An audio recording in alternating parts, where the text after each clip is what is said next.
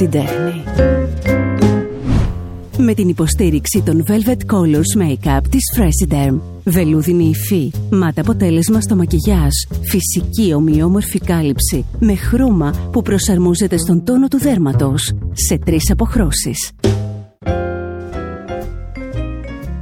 Για μένα η Παυλίνα Ουλγαράκη είναι από τα πιο ενδιαφέροντα πρόσωπα γενικά της περίοδου που ζούμε.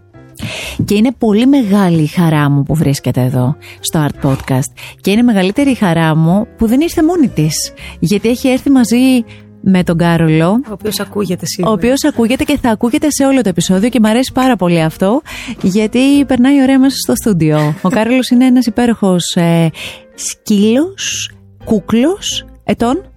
Δυόμιση. Δυόμιση. Έτσι ξεκινάμε. Καλώς ήρθες. Καλώς σας βρήκα. Ευχαριστώ πολύ για την πρόσκληση και για τα καλά σου λόγια.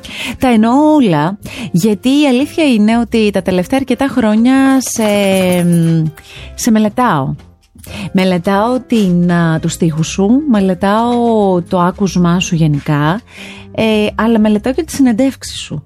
Και αυτό που είπα εξ αρχής το εννοώ γιατί είναι πολύ γενναίο από πλευρά σου να κρατάς μία στάση συγκεκριμένη στα μουσικά πράγματα και γενικά στην τέχνη, να την υπηρετείς στην τέχνη και νιώθω χωρίς εκπτώσεις. Έτσι νιώθω κι εγώ. Αυτό μου αρέσει πάρα πολύ. Έτσι αισθάνομαι κι εγώ και είναι πολύ σημαντικό που το έχεις ε, ξεχωρίσει κι εσύ και σε ευχαριστώ. Να είσαι καλά. Έχουμε πολλά να πούμε, αλλά ξέρεις κάτι, πραγματικά θέλω λίγο έτσι να σε γνωρίσω καλύτερα. Κάπου διάβαζα και θα ξεκινήσω από εκεί αν μου επιτρέπεις, ότι μ, έχεις πει ότι από μικρή η μουσική ήταν η καλύτερη σου φίλη. Ναι. Ότι μ, μέσα από αυτήν ε, όριζες και τον εαυτό σου από πολύ νωρίς. Αν κλείσεις τα μάτια και γυρίσεις το χρόνο πίσω, σε εκείνα τα χρόνια που ήσουν παιδί, οι πρώτες εικόνες που έρχονται σε σχέση με την τέχνη σου ποιες είναι; Θυμάμαι ότι κάθε φορά που ήθελα να επικοινωνήσω ένα συνέστημα έγραφα στιχάκια και σκάρφιζα στο μυαλό μου μελωδίες. Ναι. Αυτό δηλαδή το θυμάμαι πολύ χαρακτηριστικά και επειδή εμείς είμαστε και από την Κρήτη, θυμάμαι ότι αυτά είχαν και ένα ριζίτικο χαρακτήρα. Ήταν πολύ μελαγχολικά για την Ναι. ηλικία. Αυτό είναι το πρώτο πράγμα ας πούμε, που θυμάμαι σε σχέση με τη μουσική.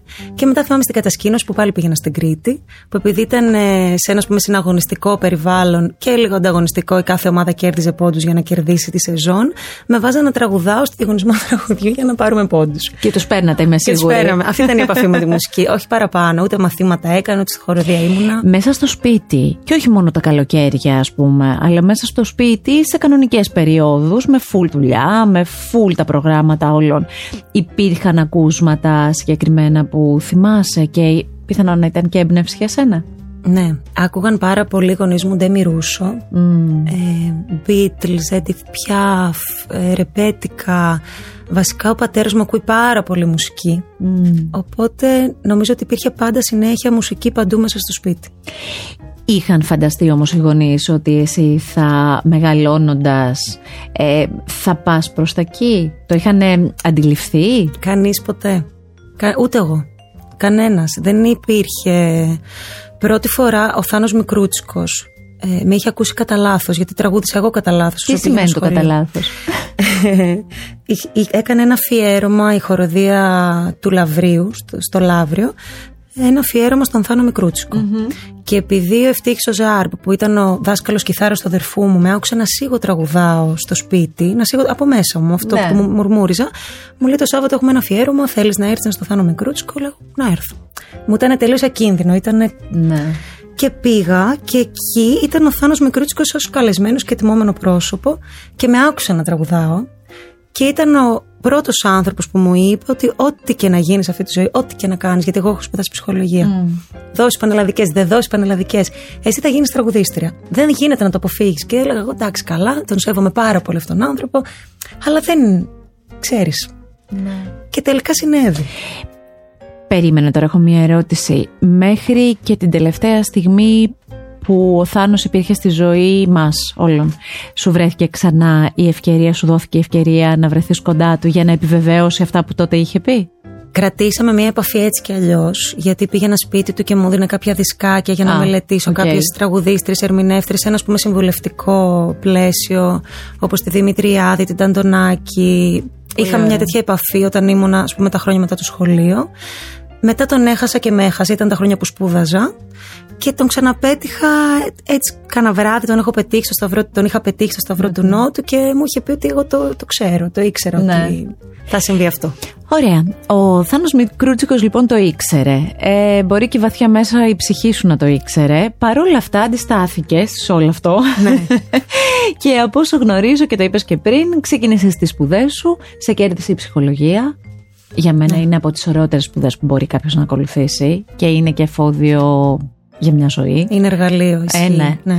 Αλλά εσύ όχι μόνο αυτό, ε, νομίζω ότι αρχικά δούλεψες και λίγος ως ε, ψυχολόγος. Σα- Για ως, πες λίγο. ε, ως σχολική ψυχολόγος αναγκαστικά γιατί για να πάρεις το πτυχίο πρέπει ένα χρόνο να κάνεις μια πρακτική και την έκανα και εντάξει μου άρεσε και είχα και πολύ καλή επικοινωνία με τα παιδιά και συνέχισα μετά να το κάνω μέχρι και την καραντίνα σε ένα επίπεδο ας πούμε πιο όχι ερασιτεχνικό αλλά εθελοντικό σε διάφορους ξενώνες με πρόσφυγες και μετά έπαιρνε και τη μορφή μουσικοθεραπείας αυτό. Εγώ νιώθω ότι ένα κομμάτι, τι- χωρίς να σε γνωρίζω, Ναι. από συναδέλφους όμως και κοινούς φίλους που ξέρεις πάντα σε αυτό το χώρο υπάρχουν, νιώθω ότι αν ένα κομμάτι σου είναι το της τέχνης και της μουσικής, το άλλο είναι μ, αυτή η προσέγγιση που λες, του βοηθάω, έχω τις κεραίες μου ανοιχτές, δεν είμαι στο δικό μου κόσμο μόνο, αλλά είμαι και στον κόσμο που δεν υπάρχει μόνο ευτυχία, αλλά υπάρχουν και άλλα χρώματα, δεν υπάρχει μόνο το, το glitter. Ναι, ε, νομίζω ότι κάθε άνθρωπος που σέβεται τον εαυτό του και τη ζωή οφείλει να έχει μία στάση ε, υπεύθυνη απέναντι σε αυτόν τον κόσμο. Δε- Δεν θεωρώ ότι είναι δικό μου ή των καλλιτεχνών, είναι, είναι υποχρέωση καθενός μας. Με Ή όποιον θα έπρεπε, τρόπο εν πάση μπορεί. περιπτώσει. Ναι. Ε, Σίγουρα είναι υποχρέωση και ναι. Ναι. Θεωρώ, ναι. Ε, Όμως, ποια ήταν η στιγμή εκείνη που, από όσο γνωρίζω, κάποιο, σε κάποιο οντισιόν πήγες; ναι. Ποια ήταν εκείνη η στιγμή που είπες ότι, ωραία, οι σπουδές γίνονται. Προχωράμε. Τη μουσική στο σπίτι την ακούω. Εγώ τραγουδάω όσο τραγουδάω. Πάμε να το δούμε και με μια άλλη ματιά που θα μπορούσε να έχει πιο επαγγελματικό χαρακτήρα. Άργησα πάρα πολύ. Δηλαδή το κατάλαβα αφού είχε βγει και ο δεύτερος μου δίσκος. Μετά άργησα πάρα πολύ. Το Αλήθεια. έκανα, το έκανα πολύ χαλαρά, πολύ ερασιτεχνικά. Έπαιρνα χρήματα από αυτό, δηλαδή βιοποριζόμουν μέσω της μουσικής, γιατί δούλευα στο Σταυρό του Νότου Σαββατοκύριακα ή συνόδευα κάποιους μεγάλους καλλιτέχνες σε φωνητικά και τέτοια πράγματα. Αλλά πιο πολύ το έκανα για να έχω κάποια λεφτά. Δεν είχα κάποια τρελή, φι- καμία φιλοδοξία βασικά. Συγγνώμη, δηλαδή, αν εκείνη την περίοδο βρισκόμασταν και πίναμε ένα καφέ και σου έλεγα με τι ασχολείσαι, τι έλεγες; Θα έλεγα ότι σε αυτή τη φάση τραγουδάω, έχω σπουδάσει ψυχολογία και το βλέπω. Ήμουν εκεί. Αλήθεια; Ναι, πραγματικά άργησα πάρα πολύ. Δηλαδή το κατάλαβα όταν ήρθε η ώρα, όταν πια μπορούσα να υποστηρίξω δικές μου παραστάσεις και να έρθει κόσμος και να έχω την πάντα μου και να μπορώ ας πούμε, να ανταπεξέλθω σε αυτό οικονομικά, κατάλαβα ότι μάλλον έχω πάρει ένα δρόμο που είναι αυτός. Όταν ξεκίνησες να ανεβαίνεις πάνω στη σκηνή, ποια τραγούδια ήταν επιλογή σου να λες; Έκανε, όταν ξεκίνησα, επειδή συμμετείχα σε προγράμματα άλλων, όπως Άλλων. του Λαβρέντη Μαχαιρίτσα, του Γιάννη Κότσερ, του Μανώλη Μητσιά, ε, ήταν κυρίως ε, τραγούδια που εξυπηρετούσαν το πρόγραμμα του καλλιτέχνη, Ναι. α, του αυτό. Εγώ άργησα να έχω πρωτοβουλία σε σχέση με, με τα προγραμματά μου, γιατί άρχισα να κάνω πρόγραμμα και δυσκολεύτηκα κιόλας, γιατί δεν είχα εμπειρία στο να φτιάχνεις ένα πρόγραμμα. Ήταν πολύ. Τα πρώτα μου live ήταν πάρα πολύ. Δεν απευθυνόταν σε πολύ κόσμο και το καταλαβαίνω τώρα. Που τώρα που δηλαδή πια κάνω live και απευθύνονται στον κόσμο και έρχονται και περνάνε καλά οι φίλοι μου και δεν φεύγουν με ένα βάρος. Καταλαβαίνω ότι έχω μάθει αυτό με τα χρόνια. Πριν πάμε σε αυτό, γιατί ήδη έχεις αναφέρει κάποια ονόματα και το μαγικό σε όλα αυτά που λες είναι ότι σε μια πορεία που μπορεί να μην μετράει τις πολλές δεκαετίες που έχουν οι καλλιτέχνες, έτσι μεγαλύτεροι και σε ηλικία αντικειμενικά, έχεις κάνει συνεργασίες αξιοζήλευτε που υπάρχουν άλλοι άνθρωποι που μπαίνουν στον καλλιτεχνικό χώρο και αργούν πάρα πολύ να συναντηθούν με προσωπικότητες τέτοιες. Αλλά πριν από αυτό, εσύ ποιους καλλιτέχνες όταν έμπαινε σε όλο αυτό, ήθελες να παρακολουθείς και να μελετάς. Έλληνες πες μου. Η Δήμητρα Γαλάνη ήταν σίγουρα βασι, βασικός άνθρωπος που με καθόρισε ενώ εμένα ως ακροάτρια την Δήμητρα την παρακολουθώ όλη μου τη ζωή ο Αλκίνος Ιωαννίδης επίσης με έχει επηρεάσει πολύ ξεχωρίζω αυτούς τους δύο είναι πάρα πολλοί αλλά αν πρέπει να πω με έναν άντρα και μια γυναίκα είναι αυτοί οι δύο Ωραία. Αφού λοιπόν λες για τη Δήμητρα Γαλάνη, και πριν φτάσουμε στο σήμερα με τη Δήμητρα Χαλάνη, γιατί έχει και σήμερα, δηλαδή Ναι. τώρα το Δεκέμβριο. Ε, ποια ήταν εκείνη η στιγμή που βρήκες τη Δήμητρα Γαλάνη, αν έγινε όπως το λέω, γιατί μπορεί και να μην έγινε όπως το Ναι. λέω και να είναι της φαντασίας μου, και της είπες ότι έχω γράψει ένα τραγούδι. Είναι για τη μητέρα μου.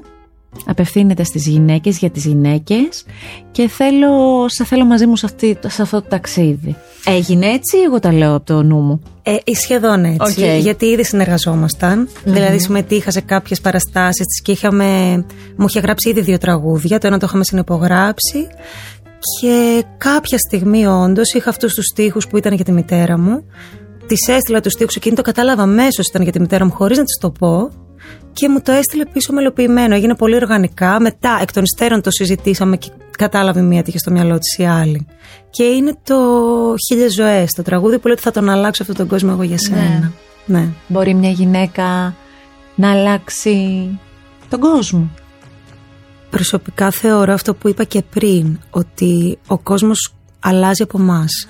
Δηλαδή όταν εμείς είμαστε λίγο πιο φιλικοί προς το μεγαλείο και το δώρο της ζωής, ενώ πιο φιλικά προσκύμενα, αν, αν το εκτιμήσουμε, αν αισθανόμαστε ευγνωμοσύνη. Αλλάζουμε εμεί σιγά σιγά και αυτό δεν είναι κάτι θεωρητικό ότι αν αλλάξω εγώ αλλάζει ο κόσμος. Γιατί αν αλλάξω εγώ, θα αλλάξει και η καλύτερη μου φίλη που με παρακολουθεί, που θα, την, θα αλλάξει και η δική της φίλη, η δική της οικογένεια. Δηλαδή Είναι αλυσίδα. η αρχή της θεραπείας ενός ανθρώπου είναι η αρχή της θεραπείας πολλών ανθρώπων. Οπότε κάπως έτσι πιστεύω ότι μπορεί να αλλάξει ο κόσμος κάποτε. Πολύ ωραίο.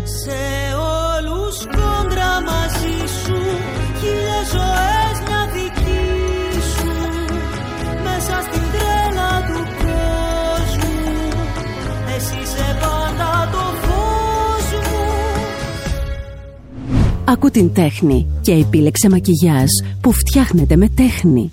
Fresh Derm Velvet Colors. Φυσικό μάτ αποτέλεσμα χωρίς εφέ μάσκας. Υπέροχη βελούδινη ανάλαφρη υφή για να μην ασφικτιά το δέρμα. Σε τρεις αποχρώσεις για να βρεις αυτή που σου ταιριάζει. Θέλω να μου πεις τι είναι αυτό που σε έχει οθήσει από μικρή ηλικία, σε αυτά τα καλλιτεχνικά χρόνια εννοώ, και που από ό,τι μαθαίνω είναι κάτι που αγαπάς έτσι κι αλλιώς να κάνεις, να βγεις κάπου εκεί έξω, στο δρόμο και να δώσεις, εγώ θα έλεγα, χαρά στους ανθρώπους, να μοιραστείς συναισθήματα. Τι είναι όλο αυτό, κατά με είναι ένα μοίρασμα. Ναι, συμφωνώ. Αυτό είναι. Θέλω να μου μιλήσεις λίγο γι' αυτό. Ναι. Ήταν αυθόρμητο, δεν υπήρχε ας πούμε σκέψη ή διοργάνωση, απλώς ήμασταν κάποιοι μουσικοί που κάναμε παρέα και λέγαμε γιατί να μην παίξουμε, γι' γι' αυτό, σε αυτό δεν Ναι, ναι, αναφέρεσαι, ναι, ναι. και λέγαμε γιατί να μην παίξουμε στο δρόμο; Αυτό, δεν, κάποιο μαγαζί τώρα δεν υπάρχει, στη γύρα. Ήταν αυθόρμητο. Δεν Ναι. είχε σκέψη. Και περάσαμε ωραία, μετά το ξανακάναμε και ψιλοκαθιερώθηκε ένα φεγγάρι. Εσύ ένιωθες ωραία μέσα σε αυτό; Δεν σκέφτηκες κάποια στιγμή ότι έχω αρχίσει να γίνομαι αναγνωρίσιμη. Ε, έχω και ένα επίθετο που είναι γνωστό στην κοινωνία, θα Ναι. πω, και θα το αφήσω εκεί, γιατί Ναι. Αυτά όλα είναι λίγο τύποι και δεν είναι η- κατά με η ουσία. Ναι, συμφωνώ. Αλλά ε, δεν το, δεν το, εγώ θα το σκεφτόμουν, ας πούμε, και λίγο θα ένιωθα και μια συστολή. Ε, ξέρεις, πιο πολύ Ναι. να εξηγώ, να... Δεν με ρώτησε κάποιος κάτι. Οπότε δεν, δεν χρειάστηκε να εξηγήσω κάτι. Γιατί ήμασταν κι άλλοι. Δηλαδή δεν ήμουνα, δεν το Ναι. έκανα μόνο εγώ. Δεν ασχολήθηκε κάποιος. Δηλαδή εκ των υστέρων, νομίζω, άνθρωποι το θυμηθήκανε και μου το αναφέραν. Τότε ήταν πολύ ωραία φάση. Εγώ το βρίσκω μαγικό. Το βρίσκω μαγικό και είναι αυτό που σου είπα στην αρχή. Και το βρίσκω και πολύ ε, συμβατό με μια πορεία που έχεις ξεκινήσει και βαδίζεις πάνω της, που εμένα μου αρέσει πάρα πολύ. Ανέφερες κάποια στιγμή ε, στι συνεργασίε το όνομα του Λαβρέντι Μαχαιρίτσα. Ναι. Ε, υπάρχει κάτι που σου έχει μείνει έτσι χαραγμένο στο μυαλό από το Λαβρέντι; Ναι, α, πάρα πολλά πράγματα. Γιατί μ, ο Λαβρέτης Μαχαιρίτσας ήταν σαν οικογένεια για μένα. Όπως και η οικογένειά του, δηλαδή η κόρη του είναι κολλητή μου φίλη και μ, με τη γυναίκα του είναι, είμαστε σαν οικογένεια. Ναι. Αυτό προέκυψε μέσα από την εργασία μας, δεν υπήρχε πριν. Με έχει βοηθήσει σε πάρα πάρα πολλά πράγματα. Δηλαδή επικοινωνιακά, το πώς στεκόταν πάνω στη σκηνή, ε, πο- με το- ο τρόπος με τον οποίο εκφραζόταν ήταν πάρα πολύ αυθεντικός, πολύ άμεσος, ένας πάρα πολύ large άνθρωπος ε, ψυχικά, δηλαδή θυμάμαι ότι εγώ ήμουνα 21 22 και μου έδινε πάρα πολύ χώρο πάνω στην σκηνή. Και όσο πιο πολύ έβλεπα ότι ο κόσμος το απολάμβανε, αυτό τόσο πιο πολύ χώρο μου έδινε. Δεν είναι μαγικό αυτό Ναι. ε, η μεγάλη καλλιτέχνας να είναι και γενναιόδορη. Αυτό το κάνει η Δήμητρα όσο κανείς. Ναι. Δηλαδή, η Δήμητρα αυτό το πράγμα την ξεχωρίζει σε σχέση με όλους, γιατί ο Λαβρέντης, εγώ έχω τη δική μου εμπειρία και και αισθάνομαι πολύ μεγάλη ευγνωμοσύνη. Η Δήμητρα, είμαι σίγουρη ότι το έχει κάνει και σε άλλους ανθρώπους, αλλά τη Δήμητρα παρακολουθώντας την, έβλεπα ότι αυτό το κάνει στάνταρ. Δηλαδή, Ναι. είναι αυτό το πράγμα αυτό που κάνει. Φοβερό. Ναι, Πολύ είναι ωραίο. απίστευτη, είναι απίστευτη. Μιας και λέει, ανέφερες πάλι τη Δήμητρα. Ε, Πώς νιώθεις τώρα που αυτός ο γιορτινός μήνας θα σε βρει δίπλα σε μια προσωπικότητα που τόσο πολύ και θαυμάζεις και αγαπάς Ναι. από ό,τι καταλαβαίνω με τα χρόνια. Είμαι, αισθάνομαι πολύ μεγάλη ευγνωμοσύνη. Αντιλαμβάνομαι την ευθύνη της επιλογής που έκανε η Δήμητρα γιατί ξανασυμμετείχα σε live της αλλά είχα έναν ρόλο πιο ας πούμε κάτι σαν καλεσμένη ήμουνα. Ναι. Ενώ τώρα το πρόγραμμα το κάνουμε παρέα. Και το θεωρώ πολύ μεγάλη εξέλιξη προσωπική, αλλά και σε σχέση με εκείνη γιατί κάθε πρόβα με τη Δήμητρα είναι ένα μάθημα. Ο τρόπος που τραγουδάει, ο τρόπος που μεταφέρει τα συναισθήματά της μέσα από τον λόγο, τον μουσικό, είναι πολύ μεγάλο σχολείο. Και τώρα που εξελίσσεται και η σχέση σας, θα μπαίνει και θα έχει και άλλα χρώματα η συνεργασία αυτή. Ναι, είναι ναι. αλλιώς, Σε, είναι άλλη σε ματιά. αυτό αναφερόμουν, ότι ξαφνικά βλέπω μια πλευρά της που τόσα χρόνια δεν την ήξερα. Ναι, ναι, ναι. Ως προς το... Ως, προ, ως προς... σαν μέντορας Ναι, ναι. αυτό. Εμένα μου αρέσει πάρα πολύ και η συνεργασία σου με τον Μπάμπη Στόκα. Πάρα πολύ. Ε, τραγούδι πολύ αγαπημένο. Ε, δεν ξέρω αν υπάρχει κάποια ιστορία πίσω από αυτό. Ναι, υπάρχει μια μικρή ιστορία. Θέλεις να τη μοιραστούμε. Ναι, ναι, με πολύ χαρά. Ήμουνα στο, στο Σταυρό του Νότου, έκανα τα live μου εκεί. Τότε θα κάνανε οι Pixelax μία επανένωση και είχε έρθει ο Μπάμπης στο Σταυρό του Νότου, με είδε, του άρεσα, μου πρότεινε να δουλέψω μαζί του να πάω. Εγώ όμως θεώρησα ότι αυτό δεν ήταν τίμιο απέναντι στη σεζόν που είχα κλείσει, στην μπάντα, ας πούμε. Γιατί συμμετείχα σε μια μπάντα, δεν, ήμουν, δεν ήταν δικά μου live. Ναι, ναι, ναι. Ήταν η house band, ηταν και άλλες που με 6-7 τραγουδιστές. Και μου λέει ο Μπάμπης ότι είσαι τρελή. Δεν πας καλά. Εγώ σε θέλω εδώ με το όνομά σου, με την παρουσία σου και μου λες όχι για να είσαι σε μια μπάντα κάθε Παρασκευή και Σάββατο που κανείς δεν ξεχωρίζει ποια είσαι τέλος πάντων. Παρ' όλα αυτά έτσι κινούμε. Και όταν κάποια στιγμή με διώξαν από τη house band, γιατί έκανα, έκανα τον κύκλο μου, τελείωσε το πράγμα. Είχα λίγο κι εγώ ξεφύγει με έναν τρόπο, οπότε έπρεπε. Τους αγαπάω πάρα πολύ. Απλώς ήταν τα πρώτα Έχει νεανικά πλάκα όμως χρόνια. το, το ρήμα που χρησιμοποίησες έχει πλάκα. Με Με, διώξανε. απέ, με απέλυσαν. Ναι, αυτό ναι, ναι. συνέβη. Ναι, αυτό ναι, ναι, συνέβη. ναι, οκ. Οπότε κάποια στιγμή έγινε αυτό, πήρα τον Μπάμπη και του είπα: Ψάχνεις ακόμα, ας πούμε. Γιατί Υπάρχει- απολύθηκα. Ναι, γιατί απολύθηκα. Υπάρχει ακόμα, διαθε... Είναι ακόμα διαθέσιμη αυτή η θέση. Και μου είπε ότι είναι διαθέσιμη σε κάποια άλλα, σε κάποια άλλα πράγματα που ετοιμάζω. Και μέσα από τη συνεργασία μας, λοιπόν, του είπα ότι εγώ ψιλογράφω πραγματάκια. Δεν ξέρω καν αν του το είπα. Κάπως το πήρε το αυτί του και μάλιστα τους λαβύρινθου δεν είχα σκοπό να τους έχω στον πρώτο μου δίσκο μέσα. Και τους άκουσα ο Μπάμπης και μου λέει ότι αυτό το κομμάτι πρέπει να μπει και πρέπει να το πούμε και παρέα. Μα είναι πολύ ωραίο τραγούδι αυτό. Ευχαριστώ πάρα πολύ. Πρα- Είναι από τα πολύ αγαπημένα μου. Δηλαδή είναι από αυτά που μπορώ να ακούω στο σπίτι σε μια λίστα δική μου που με, με, μ' αρέσουν. Σε ευχαριστώ, χαίρομαι πάρα πολύ. Πολύ, πολύ. κι αν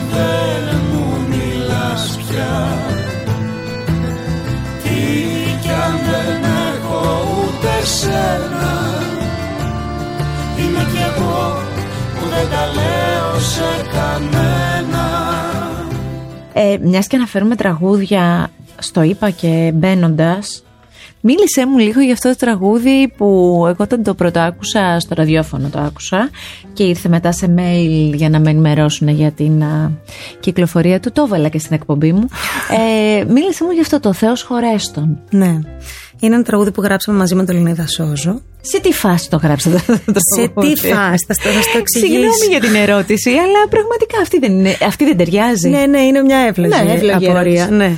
Εγώ κατευθυνόμουν στο να γράψω ένα τραγούδι με το Θεός χωρέστον μέσα, γιατί ήμουν σε αυτή τη φάση τα προσωπικά μου. Οπότε έλεγα με τις φίλες μου το μακαρίτι, το μακαρίτι, το μακαρίτι και κάποια στιγμή λέω αυτό πώς αποτυπώνεται καλλιτεχνικά, ε, Θεός χωρέστονα. Δηλαδή έκανα την απόπειρα μιας πιο άμεσης προσέγγισης ενός αληθινού γεγονότος. Οπότε βρέθηκα με τον Λεωνίδα μέσω μιας κοινής μας φίλης που έτσι κι αλλιώς τα γνωριζόμασταν για κάτι άσχετο. Ναι. Και όταν ήρθε η κουβέντα στο Τική Ιδίω που με γράφουμε μουσική και τέτοια, του είπα ότι κοίτα, εγώ έχω αυτό το συνέστημα για έναν τύπο τώρα. Το μακαρί, το μακαρίτη, Θεός χωρέσ' τονα. Και μου λέει: Θα δώσ' μου λίγες μέρες. Και αν μου σκάσει κάποια ιδέα σε σχέση με αυτό το concept, ας πούμε, θα σου πω.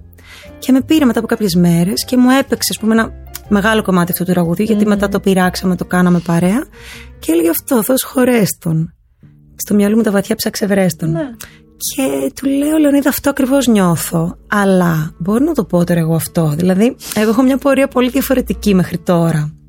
Και εκεί λοιπόν τέθηκε το ερώτημα για μένα σε προσωπικό επίπεδο αν εγώ θα πειραματίζομαι όσο γνωρίζω ότι εκφράζω την αλήθεια ή αν πρέπει να ακολουθώ μια πορεία που έχω διαγράψει με κάποιον τρόπο για κάποιους άλλους ανθρώπους. Γιατί εγώ, όπως είπα από την αρχή, κινούμαι αυθόρμητα. Και όταν τέθηκε αυτό και το ακούσανε πολλοί συνεργάτες μου και μου είπαν ότι είναι trash. Αυτός ο στίχος είναι trash. Έχω συνειδητοποιήσει ότι πρέπει όμως να μου άρεσε εμένα τότε. Μ' αρέσει. Ακόμα μου αρέσει πάρα πολύ. Οπότε νομίζω ότι κατέληξα ότι πρέπει να βγει.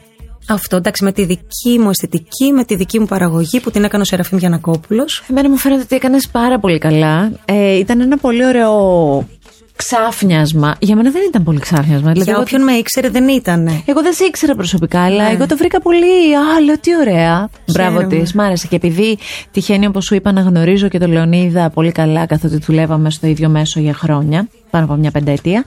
Ε, Κάπως όλο αυτό στο μυαλό μου κούμπωσε και μ' άρεσε πάρα πολύ.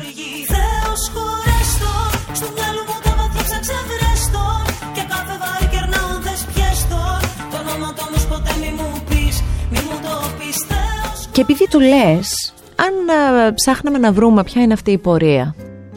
Και γιατί το λέω αυτό τώρα, να εξηγήσω. Ε, Αφήσαμε πίσω μας ένα καλοκαίρι που μέσα σε αυτό το καλοκαίρι εσύ έκανες μια πολύ μεγάλη περιοδία μαζί με έναν τραγουδοποιό θα πω, ο οποίος και να έχει δώσει τραγούδια και σε αυτούς που με πολλά εισαγωγικά θεωρούνται έντεχνοι και αυτοί που θεωρούνται έντεχνοι χωρίς εισαγωγικά και σε αυτούς που λέμε οι- του εμπορικού τραγουδιού. Μιλάω λοιπόν για τον Γιώργο Σαμπάνη, γιατί για τον Γιώργο αυτή είναι η άποψή μου και του βγάζω το καπέλο που μπορεί και το κάνει και το κάνει άρτια προς όποια κατεύθυνση. Ε, οπότε λοιπόν έχεις μία περιοδία αφήσεις πίσω σου με τον Γιώργο Σαμπάνη Έχεις συνεργασίες μαγικές που ακροβατούν κι αλλού ή μπαίνουν και στα πιο βαθιά Και έρχομαι και σε ρωτάω λοιπόν μέχρι στιγμής αυτή η πορεία πώς είναι στα μουσικά πράγματα; Η αλήθεια είναι ότι εμένα με ορίζει το συνέστημα. Δηλαδή όταν κάτι μου βγάζει νόημα ενστικτοδός ότι είναι καλό, όχι με την έννοια του επιτυχημένου, ότι είναι καλό για μένα τώρα αυτό ή ότι θέλω κάτι να εξερευνήσω. Το κάνω. Δηλαδή δεν, δεν σκέφτομαι δεύτερη και τρίτη φορά. Ίσως επειδή στο παρελθόν υπερεκτέθηκα. Όταν πρώτο ξεκίνησα να ασχολούμαι με τη μουσική υπερεκτέθηκα. Εμ, και λόγω ονόματος. Νομίζω ότι κάπως το απομυθοποίησα πολύ γρήγορα. Το τι θα πούνε οι άλλοι, θα τους αρέσει, δεν θα τους αρέσει. Εμ, απομυθοποίησα πολύ και το σύστημα. Δηλαδή, χωρίς να θέλω να, να σε προσβάλλω, ότι ε, τα ραδιόφωνα, ας πούμε, συνήθως είναι κατευθυνόμενα σε ένα πολύ μεγάλο βαθμό. Στα ραδιόφωνα δεν ισχύει αυτό που κάποτε ίσχυε και σε αυτό είμαι απόλυτη γιατί είμαι και κομμάτι αυτής της ε, πορείας τα τελευταία 25 χρόνια. Αλλά έχω υπάρξει ε, σε ένα σπίτι ραδιοφωνικό, γιατί και ο πατέρας μου ήταν σε αυτή τη δουλειά και έχω ζήσει τις εποχές που η ραδιοφωνική παραγωγή είχαν την επιλογή των τραγουδιών. Το οποίο ήταν απίστευτο. Ήταν απίστευτο. Οπότε αντικειμενικά αυτό που λες κανένα δεν προσβάλλει γιατί αυτή είναι απλά η νέα πραγματικότητα. Η αλήθεια είναι ότι τα ραδιόφωνα ε, δεν είναι πια και για να μην γενικεύω, το 90%. θα πω. 90% ναι, δεν είναι συμφωνώ. τόσο πιο ανοιχτά στα νέα ακούσματα. Πρέπει να είναι, όχι, το στείλουμε σε έρευνα, να ακουστεί, να δούμε αν θα αρέσει, ποιον θα αρέσει κτλ. Αυτή είναι η πραγματικότητα. Οπότε όταν αυτό το αποδομείς και καταλαβαίνεις ότι η μουσική μου δεν έχει να κάνει με το αν αρέσει στη, στην κυρία απέναντι ας πούμε, που θα την ακούσει ή σε κάποιον στον οποίο μπορεί ενδεχομένως να απευθύνομαι γιατί έχουμε κοινά βιώματα ή με κάποιο τρόπο τέλος πάντων συναντιόμαστε. Έχει να κάνει με το αν αρέσει σε έναν διευθυντή προγράμματος ή αν η εταιρεία μου έχει αρκετές διασυνδέσεις ώστε να παιχτεί. Όταν καταλαβαίνεις ότι έτσι λειτουργεί ή αν εγώ έχω καλές δημόσιες σχέσεις ώστε να ε, έχω προσωπικές σχέσεις με ραδιοφωνικούς παραγωγούς. Όταν κατάλαβα ότι εμένα αυτό Δεν με αφορά. Δεν μπορώ να το ελέγξω. Δεν μπορώ να κάνω keep up σε αυτό γιατί δεν έχω αυτό το χαρακτήρα. Γιατί αν τον είχα, το θεωρώ προσόν τις κοινωνικές σχέσεις και τις δημόσιες. Τις θεωρώ προσόν. Απλά εγώ δεν μπορώ να το υποστηρίξω. Όταν λοιπόν όλα αυτά τα άσπασα στο κεφάλι μου, κατάλαβα ότι κάνω ό,τι νιώθω. Αυτό. Γιατί στην τελική ε, το να είσαι καλλιτέχνης είναι. Καλά, είναι, είναι μια, μια φυσική πορεία όταν είσαι, δηλαδή είσαι. Αλλά είναι και μια πολύ μεγάλη μορφή επανάστασης το να εκφράζει αυτό που αισθάνεσαι, χωρίς να σέρνεσαι από τη γνώμη του καθένα σε σχέση με το τι θα έπρεπε να κάνεις, τι θα άρεσε, τι δεν έκανε αυτός. Γιατί ξέρεις, κατευθύνουν και άλλοι καλλιτέχνες, ας πούμε, μεγαλύτεροι που είναι στο χώρο. Δεν μας νοιάζει αυτό. Δεν, δεν μας νοιάζει καθόλου τι θα ήθελε ο καθένας να κανουμε Κάνουμε αυτό που αισθανόμαστε, γιατί το εργαλείο και η πηγή είμαστε οι ίδιοι. Α, Οπότε αυτό δεν γίνεται να περιορίζεται. Πρέπει να εκφραστεί. Από τους ε, καλλιτέχνες που είναι περίπου στη δική σου ηλικία. Δηλαδή υπάρχετε στην ε, μουσική σκηνή περίπου τα ίδια χρόνια. Ναι. Στο περίπου. Υπάρχουν καλλιτέχνες που ξεχωρίζεις και που σου αρέσει η πορεία τους μέχρι στιγμής; Υπάρχουν πολλοί που μου αρέσουν, οι οποίοι νομίζω ότι είναι στη δεκαετία πάνω από μένα. Οκ. Δηλαδή, αν πούμε ότι εγώ είμαι σχεδόν 10 χρόνια, μου αρέσουν πολλοί που είναι παραπάνω και θα αναφερθώ σε συνεργάτες μου. Ναι. Μου αρέσει πολύ ο Σεραφείμ Γιαννακόπουλος που είναι ο drummer μου και τώρα είναι και ο drummer της Δήμητρας και έκανε ένα, τον τελευταίο δίσκο της Δήμητρας, τον έχουν συνυπογράψει, μου αρέσει πάρα πολύ. Μου αρέσει πολύ ο Δημήτρης ο Αρώνης, ή αλλιώς μου Bones Ναι. ε, που τώρα είναι κιθαρίστας στο σχήμα της Δήμητρας. Γενικώς θεωρώ ότι υπάρχουν ε, άνθρωποι οι ο- ε, νιώθω πολύ αισιόδοξη εγώ με την νέα γενιά και, και μου αρέσουν και άλλοι. Μου αρέσει η Δήμητρα Ισελεμίδου που είναι πολύ μικρότερη από μένα. Ξεχωρίζω πολλούς και μου αρέσουν πάρα πολύ, μ' αρέσει πάρα πολύ ράπ μουσική και Πες μου γι' αυτό. ε, βασικά εγώ ακούω κυρίως ράπ για να μην λέω Αλήθεια. τώρα βλακίες. ναι. ακούω κυρίως ράπ και μου αρέσει πάρα πολύ. Ο αγαπημένος μου είναι ο Νόβελ Μμμ. που είμαστε κοντά στην ηλικία και μου αρέσει και ο Άνσερ πολύ. Ε, οι στίχοι μου αρέσουν πολύ. Ναι. Η κόκκινη γραμμή σου σα- στα ακούσματά σου και σε αυτά που πιθανόν και στο μέλλον να υπηρετήσεις, ποια είναι; Τι, δε- τι σκέφτεσαι αυτή τη στιγμή; Ότι δεν θα έκανα Δεν θα ποτέ. έκανα. Αυτή τη στιγμή το τονίζω γιατί δεν ξέρεις πώς α, προχωράς. Όχι εσύ, κανείς μας, αλλά θέλω να πω αυτό που νιώθεις ότι είναι κόκκινη γραμμή για σένα. Σίγουρα πράγματα που δεν θέλω να κάνω, δηλαδή που δεν τα θέλω πραγματικά, ε, έχω αποφασίσει πια ότι δεν θα τα κάνω. Και λέω πια γιατί έχω κάνει. Δηλαδή, έχω πάει σε συνεντεύξεις που δεν ήθελα να πάω. Και έχω πιεστεί πάρα πολύ και έχω πάθει, ας πούμε, κρίση πανικού και δεν βγήκανε τελικά οι συνεντεύξεις. Ή έχω, έχω κάνει διαφημίσεις που δεν ήθελα να κάνω. Όχι ότι δεν μου άρεσε το προϊόν, αλλά δεν ήμουνα στη φάση, ας πούμε, εκείνη την ώρα να φωτογραφίζομαι, να ασχολούμαι, αλλά χρειαζόμουν τα χρήματα με κάποιο τρόπο. Δηλαδή, το, το τελευταίο ένα χρόνο που αυτό δεν έχει αποτυπωθεί στην πορεία μου, γιατί τώρα που μιλάμε ξεκαθαρίζεται, έχω αποφασίσει ότι δεν θα κάνω πράγματα που δεν θέλω. Ένας λόγος είναι ότι μπορώ πια. Δηλαδή, παλιά έπρεπε να κάνω πιο πολλά πράγματα γιατί ε, ήταν αυτή η δουλειά μου. Οπότε μπορεί να κάνω και ένα live που, δεν, που θα ήταν ξεπέτα, να σου το πω έτσι. γιατί θα ήθελα να έχω κάποια χρήματα, να μην έχω άγχος. Τώρα είμαι πιο επιλεκτική γιατί ως προς τα live μου έχει χτιστεί ένας πυρήνας, ο οποίος με υποστηρίζει και με βοηθάει και έρχεται. Οπότε έχω κι εγώ μία σιγουριά. Αλλά και αυτά στα λέω εκ του ασφαλού. Δηλαδή, στο λέω τώρα πια. Πριν δύο χρόνια, ε, έχω πει, ας πούμε, έχω κάνει τρενάκι στη Νέα Φιλαδέλφια Χριστουγεννιάτικο και έχω πει το μικρό την πανιστή σε λούπα. Ξέρεις. ναι, παίρναγε το τρενάκι και τελείωνε το. Μου πάνε, έλα πάμε να δεις και ξανά λούπα.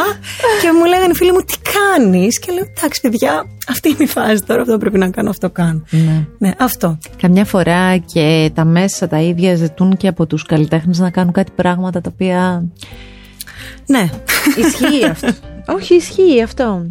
Ε, πάμε ξανά σε μια άλλη συνεργασία. Κάποια στιγμή βρέθηκες κοντά και ξέρω ότι τον έψαξες και πολύ και τον κυνήγησες στο Δία, στον Ψαραντώνη. ναι.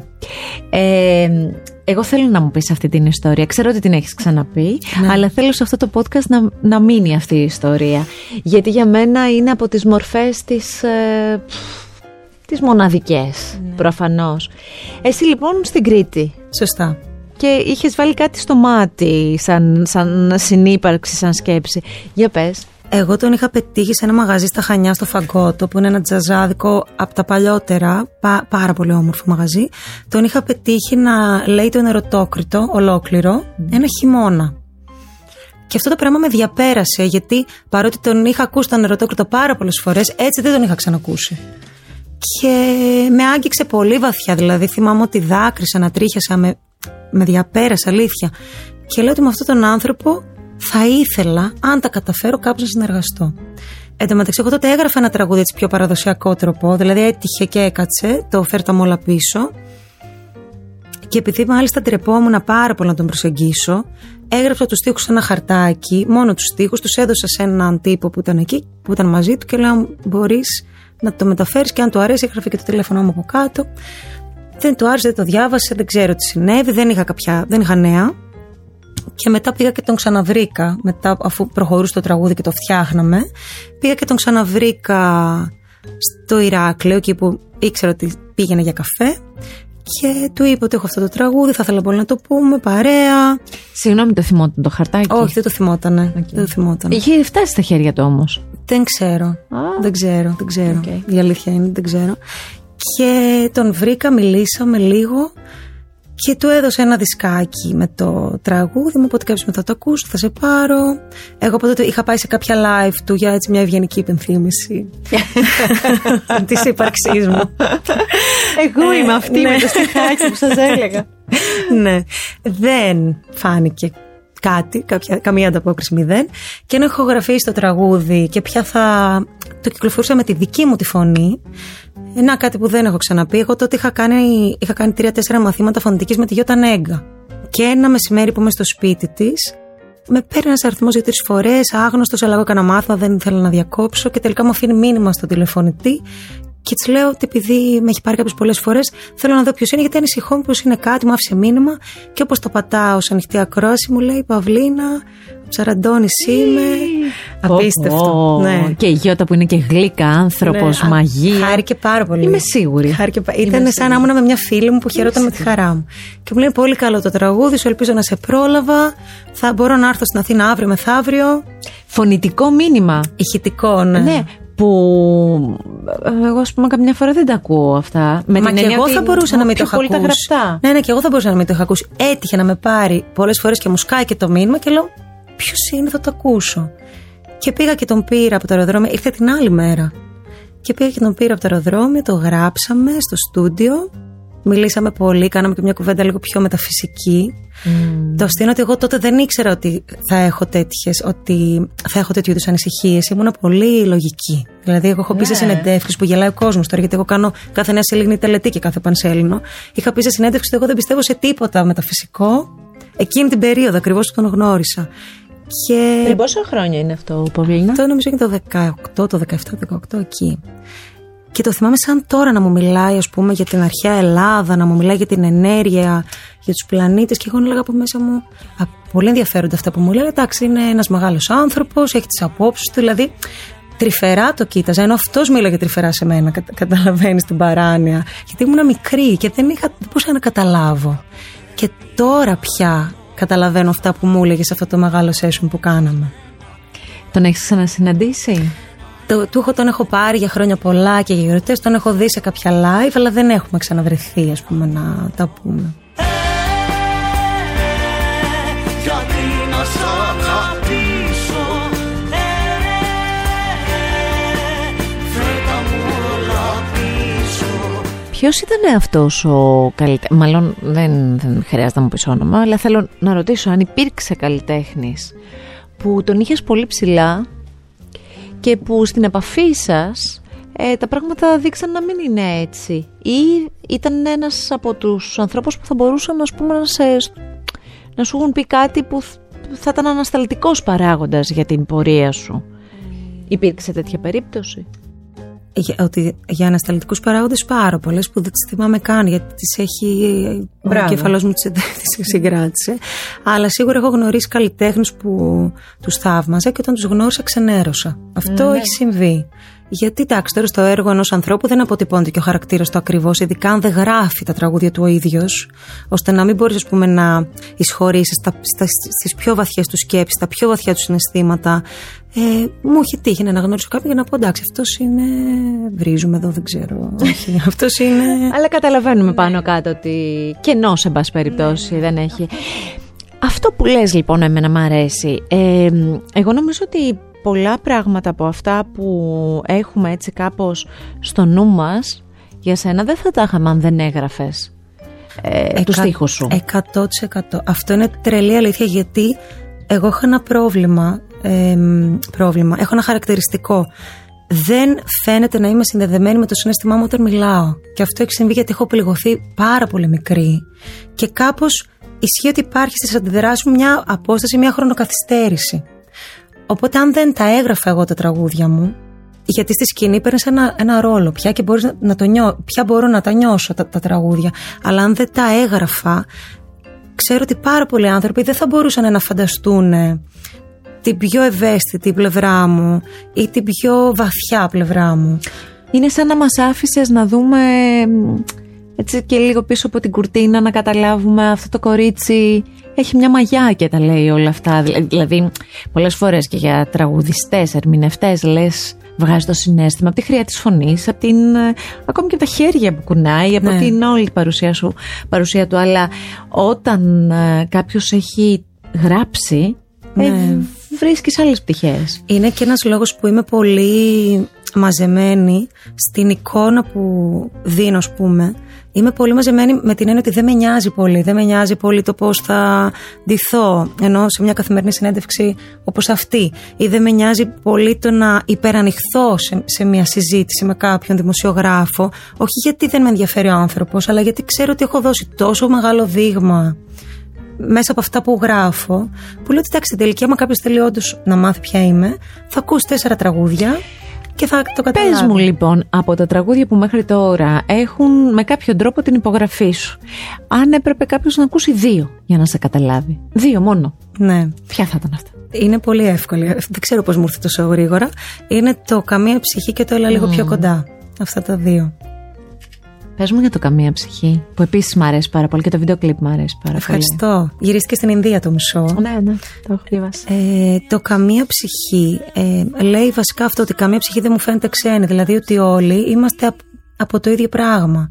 Αυτό ξεκίνησα να το γράφω ένα καλοκαίρι που είχα πάει στην Πάτμου και παρατηρούσα ότι ο κόσμος εκεί είναι, όχι ο κόσμος της Πάτμου, ο κόσμος με τον οποίο εγώ συναναστρεφόμουν ήταν πολύ. Κάπως εστιάζαν σε πράγματα που εμένα δεν με ενδιαφέρανε. Ήταν ε, πολύ. Ευτυχώς. Αυτό που θες να φαίνεται κάτι που δεν είσαι, ήταν πολύ αυτό. Και εγώ πνιγόμουν σε αυτή την παρέα, δηλαδή δεν άντεχα. Και κάποια στιγμή όμως άρχισα να σκέφτομαι ότι δεν γίνεται όμως να μην έχω κοινά. Δηλαδή, αυτό εγώ για να το παρατηρώ κάπου υπάρχει μέσα μου. Αλλιώς δεν θα με ενοχλούσε, δεν θα με πλήγωνε, δεν θα μου την έσπαγε. Το αναγνωρίζω γιατί το έχω. Και εκεί άρχισα να σκέφτομαι, πρώτη φορά σκέφτομαι το καμία ψυχή δεν μου φαίνεται ξένη. Εκεί ξεκίνησε και ολοκληρώθηκε πια στην Ινδία, που λες με το κάθε τι πάνω στη γη μοναδικό και μόνο τα χέρια με την επαφή μοιράζουν τον πόνο ή μοιρά, μοιράζονται το πόνο, τον μοιράζουν. Γιατί σκεφτόμουν ότι είναι αστείο, γιατί μια, η, η αφή μπορεί να είναι το μεγαλύτερο, η μεγαλύτερη αγκαλιά και η μεγαλύτερη θεραπεία και μπορεί να είναι και η πιο σκληρή μορφή βίας. Κάπως άρχισα να τα σκέφτομαι αυτά λίγο στην Πάτμο, λίγο στην Ινδία και ο- ολοκληρώθηκε στην Ινδία το τραγούδι, στο κεφάλι μου.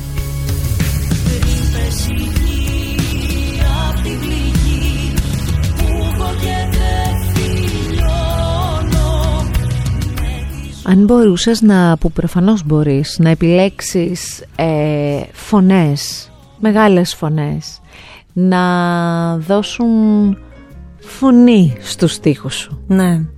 Ποιους θα έβαζες; Πες μου κάποιες γυναίκες, κάποιους άνδρες, κάποιες φωνές που θα θέλεις αυτή την έμπνευσή σου και αυτές τις σκέψεις που κάνεις να τις δώσουν στο κοινό; Ε, μου αρέσει, εντάξει, το έχω πει εκατό φορές, αλλά είναι αλήθεια. Ναι. Η Δήμητρα. Δηλαδή, έχω κόλλημα σοβαρό με τη Δήμητρα και με τη φωνή της. Μ' αρέσει πάρα πάρα πάρα πολύ. Δηλαδή, τώρα κάνουμε πρόβες και είναι σαν να σπάει το σύμπαν. Είναι... Η Δήμητρα θα ήταν η νούμερο ένα επιλογή μου, είτε είχαμε τη συνεργασία τώρα, είτε δεν την είχαμε. Ε, μ' αρέσει πάρα πολύ η φωνή του Μπάμπη του Στόκα. Πάρα πολύ. Δηλαδή, με, και και εκείνος με αγγίζει πολύ. Μου αρέσει πολύ η Λεωνόρα Ζουγανέλη.